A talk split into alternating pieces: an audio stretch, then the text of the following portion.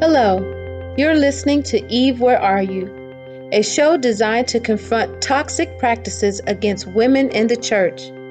I'm your host, Dr. Nicole Davis, conflict coach and resolutionist.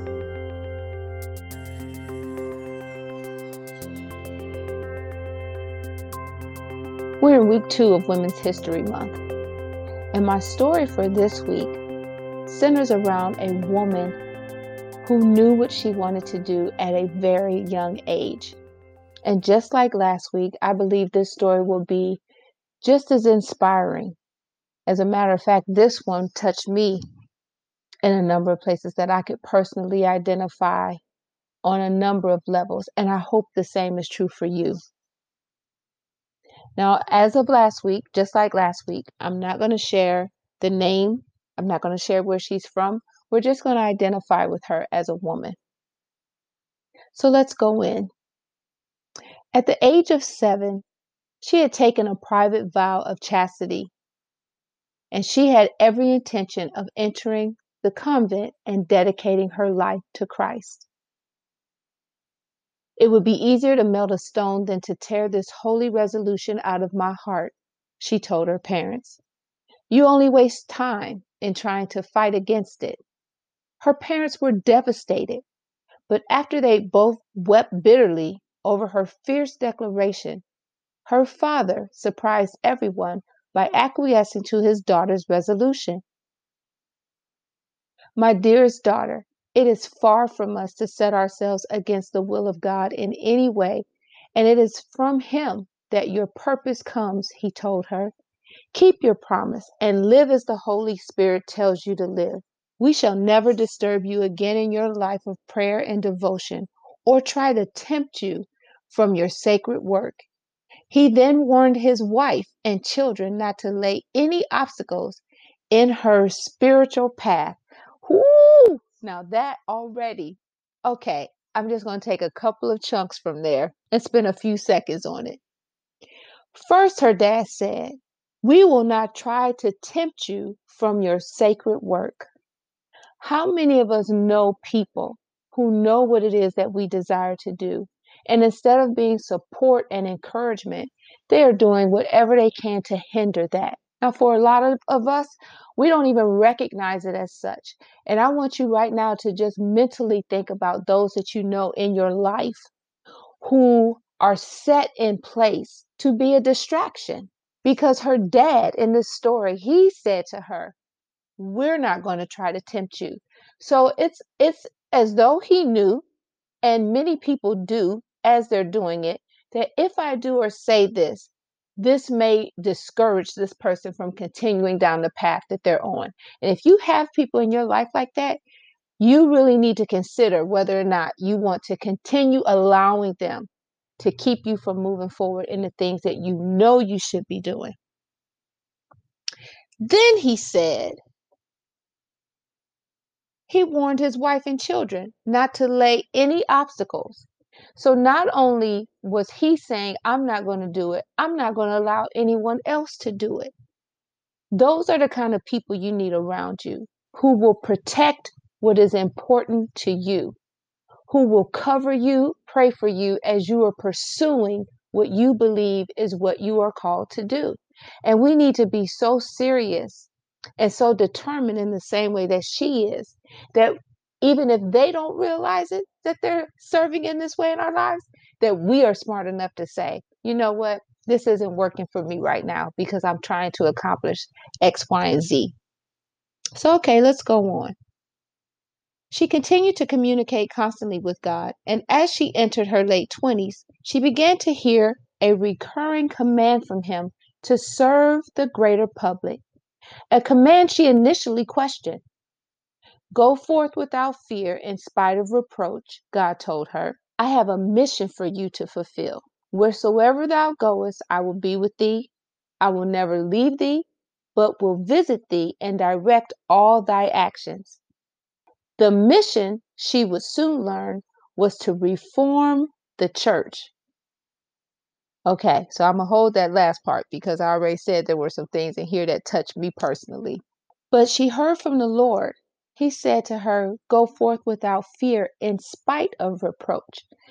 And I think one of the things that we may not really grasp, especially as Christian women, because we believe, when God has called us to do something, that everything is going to fall in line, everything is going to work well together, He's going to give us favor, the right people are going to come along.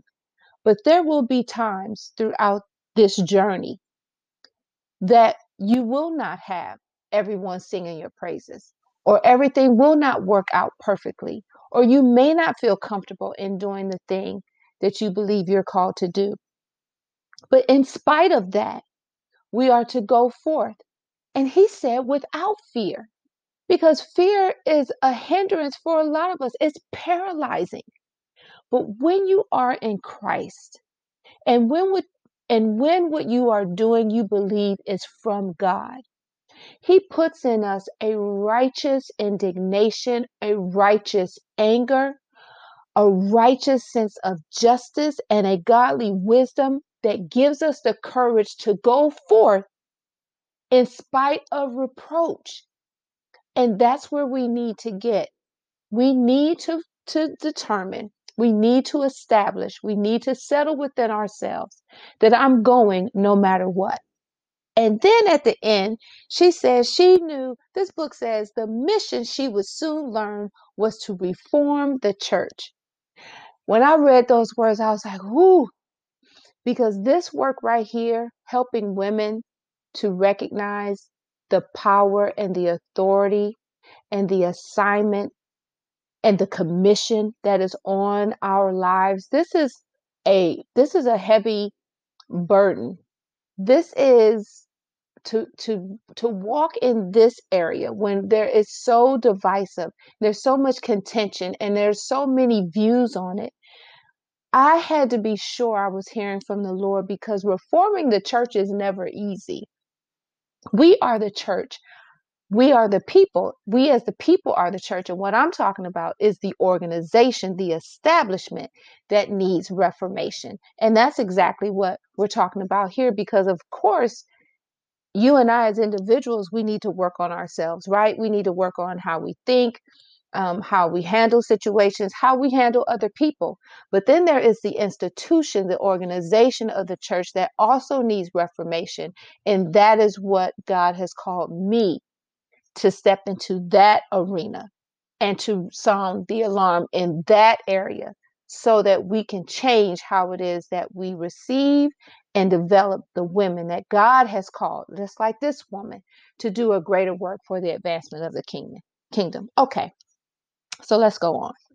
It says in the 1300s, because this is when she was living, in the 1300s, she traveled to visit the Pope in person. Though without education, wealth, or rank, she entered the palace confidently and spoke to the Pope through an interpreter, exhorting him to lay aside his own selfish interests and return to Rome. Here's what she said to him. "Do not be a boy, be a man," she boldly cajoled him. Her rhetoric, though risky, was ultimately successful. Whew! Okay. Because we already know a woman who is aggressive, right? Somewhat confident. We already know that there are going to be labels associated with her. And my question to you, woman, as you're listening to this podcast, is who are you going to listen to? Are you going to listen to the Holy Spirit as He gives you a directive to do or to say something? Or are you going to continue to allow men and women to tell you how you should act, what you should be saying, and what you should be doing? Once you know what it is that you're supposed to be doing, the resoluteness that you have, the singleness of focus that you have, makes it easier to ignore what people have to say about you, because you're getting your commands, you're getting your instructions from the Holy Spirit. And He supersedes everyone else and everything else. And that's what, at least when I was reading this, that's what I was sensing. She was so focused on the assignment and what needed to be done that her gender, his position didn't matter. There was a message he needed to get because there was somewhere that God was trying to get him for the greater good of the church. So my question to you, woman, as you're listening to this podcast, what's hindering you? What excuse are you using? Is it your education? Is it your lack of wealth? Is it your rank that keeps you from confronting whatever it is that God has told you to confront, to change, whatever He's giving you to do? So it may be risky, as it says here. Her rhetoric, though risky, was ultimately successful. You have to know that no risk, no reward. And so today is a good day to look at yourself again and ask yourself, what risk am I willing to take to fulfill what God has called me to do? Let's move on. She says, I burned with desire to suffer for the glory of God and the salvation of souls, for the reform and welfare of the Holy Church. My heart almost burst with the desire to give my life. Yet, she also realized and accepted that martyrdom was not God's will for her. It was clear to her that God's mission for her was within the maelstrom of world politics. Ah, this is good. This is good. Okay, so she says here that although her heart almost burst with the desire to give her life, because that sounds really spiritual, doesn't it? I want to give my life for the Lord. I want to lay down my life for the Lord. Well, when you think about what it means to be a martyr is someone who chooses to sacrifice their life or face pain and suffering instead of giving up something they hold sacred. That you will face whatever comes to protect what matters most to you. And my question to you is, when are you going to learn to hold sacred what God has called you to do? When will that supersede what people think about you? How people feel about you? What they have determined is the farthest that you can go. When will what you desire for God supersede how you're seen by these other people who are not God? Like, this is a real question that you really need to think about. So we say we will, I'll die for you. I'll die for my son. I'll die for my children. I'll die for my spouse. But really right now, we need people to live. We need you to live for these people and be the example and be the leader and speak up, stand out, step forward. We need to change how it is that we are living, how it is that we are raising our children, how it is that they're being educated, how it is that we're loving one another, how it is that we're respecting the differences in one another. Like, there's real work that needs to be done in these areas. And so God needs us as vessels of honor to step into the areas that He's called us to do, to represent Him in this way in the earth. So if you're going to be a martyr for something, if you're going to sacrifice something, don't let it be the call that God has given you. In fact, stand up strong for that. And check this out. At the end, she says, it was clear to her that God's mission for her was within the maelstrom of world politics. It wasn't the church building. You can have a ministry that has nothing to do with where it is that you choose to worship. It can be on that college campus. It can be where you're working. It could be in your community. It could be as you travel. God needs us everywhere doing all kinds of things. And so ministry work, and this is in the 1300s. To hear this woman say she knew she was called to politics for God, that's almost like a cuss word sometimes. Politics and God, like, you can't put those two together. There's so much that we need to learn, ladies. There's so much that we need to understand the vastness, the breadth, the depth of who God is, what he's capable of doing, and how he can use us is so much greater than where we currently are. So, all right, let's wrap this up. It says, the fact that a woman served as a political envoy during this tumultuous time is nothing short of astounding. Her letters, more than 300 of which have been preserved and published, illustrate her fierce determination and fearless conviction, as well as her savvy negotiation skills and her ability to influence even the most fiery and powerful political figures of the time. It was no secret that the Pope was a difficult man, prone to volatile and even violent outbursts, but her ability to appease, yet also persuade him, as well as dozens of other high-level officials, is a remarkable testament to her steely determination and her peacemaking skills.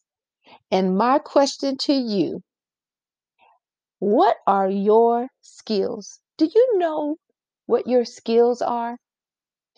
If you knew what your skills were, it would probably be easier to step into whatever arena you believe God was calling you to. You need to figure that out. You need to look at your life, spirit, soul, and body, home, community, church, however it is you want to separate it, categorize it. What of value do you bring to each area? As a woman, as a mother, as an employee, as a sister in Christ, as an ambassador of the Lord, on your job, wherever it is, what value do you bring? And what difference do you believe you can make? It's not what other people say. What do you say? Because that's what's most important. If there are things that you wish you knew how to do and you don't know, you can go back to school, you can get online, you can go to the library, you can join clubs. There are ways to get the skills that you desire to have so that you can fulfill that desire, that burning, that longing of whatever it is on the inside of you that you wish you could do. Because after all, we don't want to leave here with regrets. We don't want to find out that we were a third or half of the woman we could be had we leaned in, pressed in, pursued hard what God brought us here on this earth to do. So I hope you're enjoying this as much as I am, because this really blessed my heart. And so in closing, it says, today she is honored and is remembered for her numerous contributions to Christianity, including her voluminous and articulate letters, her revelations from God, and her unique ability to influence the most powerful political and religious men of the time.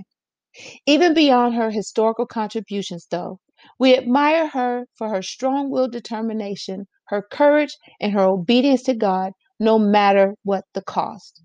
God instructed his disciple to go forth without fear. She never wavered in heading. She never wavered in heeding that command. And my final question to you, are you wavering? So maybe it's a couple of questions. Are you wavering is a question. And if so, why? You need a plan. And then you need to execute that plan. If it's difficult and more challenging, than just me saying this, yes, do this, do X, Y, and Z. If you know you need support, you need an accountability partner. If you don't have one, you need to ask someone. You need to let them know what it is that you're desiring to do. And if they will check in with you every now and then, or you voluntarily check in with them and let them know how you're doing.